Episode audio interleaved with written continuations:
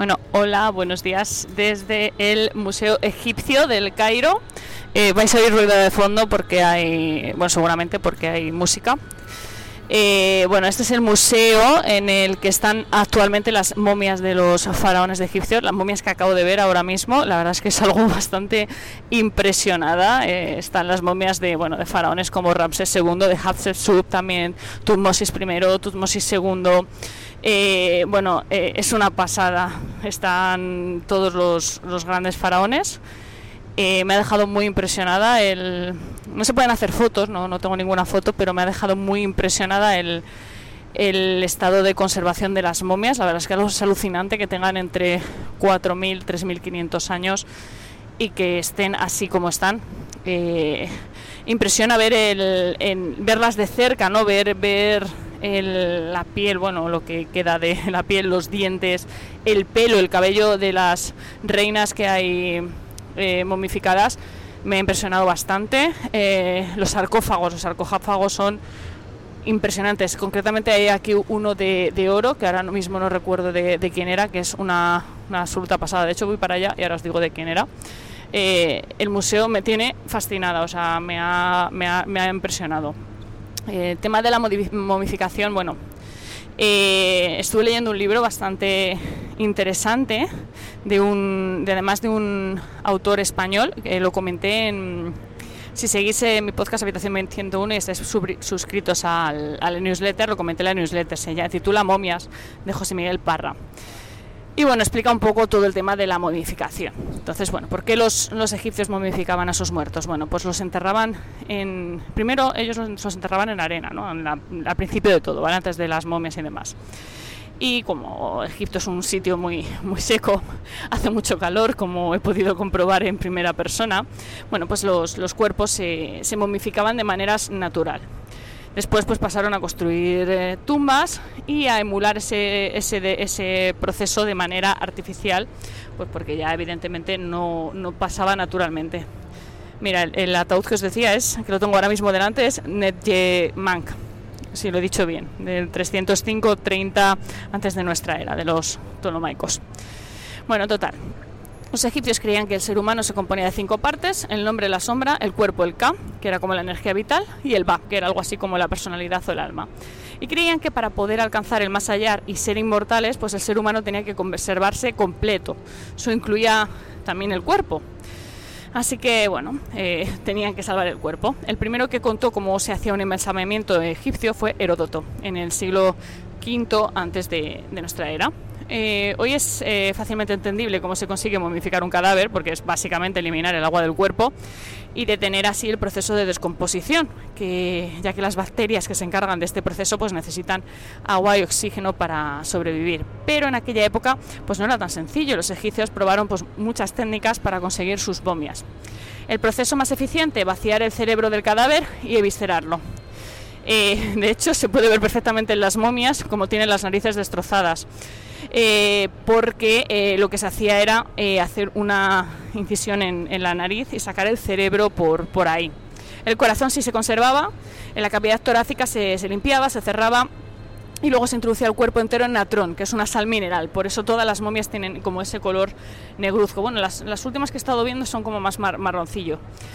Ahí se dejaban hasta que se momificaban y después ya se, se sacaba, se rellenaban con saquitos de natrón, de arena y de cebolla. De hecho, hay, un par de momias que tienen en la cavidad eh, craneal abierta y se puede ver perfectamente cómo tienen dentro los, los saquitos, las teritas estas.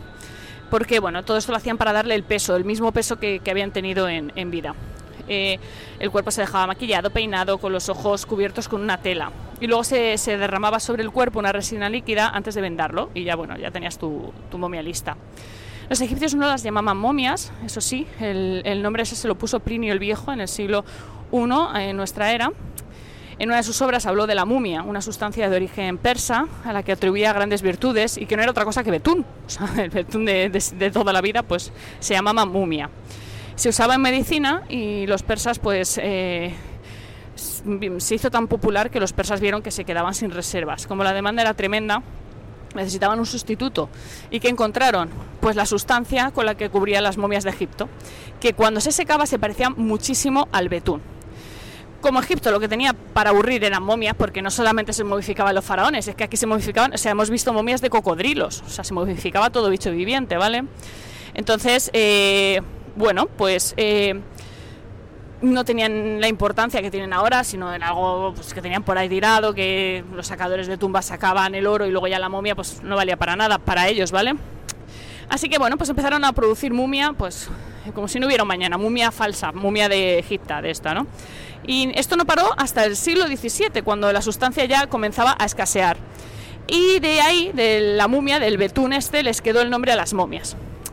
Pero no es lo único, la única aberración que se hizo con las momias. O sea, los pintores del siglo XVIII descubrieron que si trituraban un trocito de momia y lo mezclaban con los aglutinantes adecuados, pues conseguían un color marrón ideal, ¿no? que era perfecto porque no se secaba la grietas, era el marrón momia.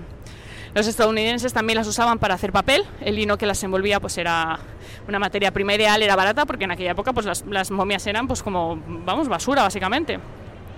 Y en la guerra de secesión pues se importaron desde Egipto cargamentos de momias para convertirlas en papel de estraza. Las usaban también los egipcios para impulsar sus ferrocarriles, o sea, como combustible, ¿vale? Y también eh, para ser vendidas como souvenir, o se preparaba una turistada, ¿no? La turistada típica, de, aquella época, pues que era que para hacer que el turista se sintiera un poco Indiana Jones, le, metían una momia en una tumba y le decían que acababa de, descubrir una, una tumba muy valiosa y demás, y bueno, él se iba tan contento, pagaba su dinero y volvía a su casa tan, tan feliz diciendo que había encontrado una momia. Eh, así que bueno, eh, la verdad es que es curioso todo de las momias. Eh, impresiona mucho verlas, o sea, no dejas de pensar que bueno, son cuerpos humanos de hace eh, eso, entre 4.000, 3.000 años.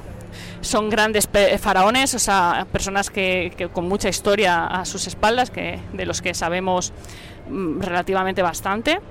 Y bueno, es bastante impresionante, ya os lo digo.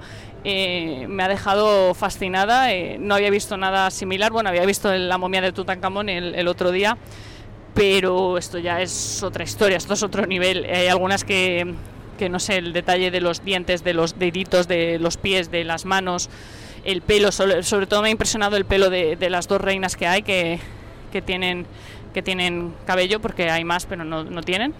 Y bueno, en general eh, es un museo que me ha, dejado eh, impresionante, o sea, impresionada, me ha parecido una barbaridad de museo, o sea, de verdad muy recomendable. Si alguna vez tenéis la oportunidad de venir a Egipto. estoy ahora mismo dentro de la cámara de Tutankamón en el museo, bueno, de la sala de Tutankamón en el museo egipcio, eh, que es el segundo museo que hemos visitado hoy, después de visitar el Museo de las Civilizaciones, aunque creo que antes lo he, lo he dicho al revés porque tengo, un poco de confusión y llevo como todo el viaje confundiéndolos, pero no. El Museo egipcio es el, el original, el, más antiguo, y el Museo de las Civilizaciones es el, el que se ha abierto nuevo, que se inauguró hace poquito, creo que fue en abril, cuando hicieron el famoso desfile en el que trasladaron todas las momias. Y bueno, la verdad es que eh, ahora mismo tengo justo, justo enfrente la máscara de Tutankamón.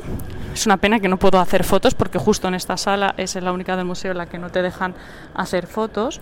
Bueno, te dejan hacer fotos en todo el museo, pero pagando, ¿vale? Pero en esta sala ni pagando siquiera. Y bueno, tengo la máscara de Tutankamón mm, justo delante y es un espectáculo, o sea, impresionante. Es una maravilla. No, no me puedo ni imaginar la la sensación que tuvo que tener Howard Carter y bueno, el séquito que le acompañaba, Cavan y demás, cuando vieron esto.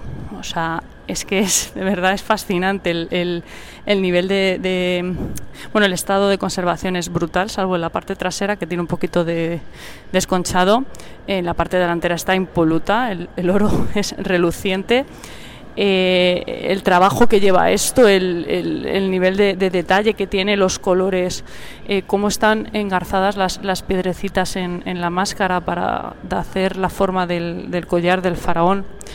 El, ataúd que está, el sarcófago, que hay dos sarcófagos porque solían poner uno dentro de otro, tipo matrioska, pues el, el, están regañando a un, hombre que está haciendo una foto. El sarcófago, eh, bueno, los sarcófagos que hay dos, son impresionantes. O sea, es, eh, la imagen es la misma que de la máscara, es uno más grande que el otro, pero el nivel de trabajo en el cuerpo, cómo van engarzando las, las piececitas para crear la figura geométrica que hace el dibujo y luego en el medio van los, los jeroglíficos, imagino que contando algo bueno sobre el, faraón y por supuesto con, con el cartucho. Eh, es que es espectacular, o sea, es que estamos, estamos muy impresionados con, con lo bonito que es, con, con el trabajo que tiene y, sobre todo con lo bien que están conservados. Este museo está lleno de, de sarcófagos, llevamos viendo bastantes, de madera, de, dorados. Eh, y demás, y la verdad es que hay algunos que están bastante bien, pero este sin duda es, es, el mejor de todos, el que mejor conservado está de todos. O sea, es que está, está impoluto, o sea, es que no tiene ni un, ni una pega, no tiene ni un, agujerito por aquí, pero poco más, o sea, no tiene nada, no le falta nada, ni una pieza. Y mm, bueno, también hay joyas de, de, Tutankamón, hay collares que podríamos llevar ahora mismo, anillos, eh, cosas que te puedes encontrar seguramente en el bazar, o sea, iban muy a la moda los, los faraones.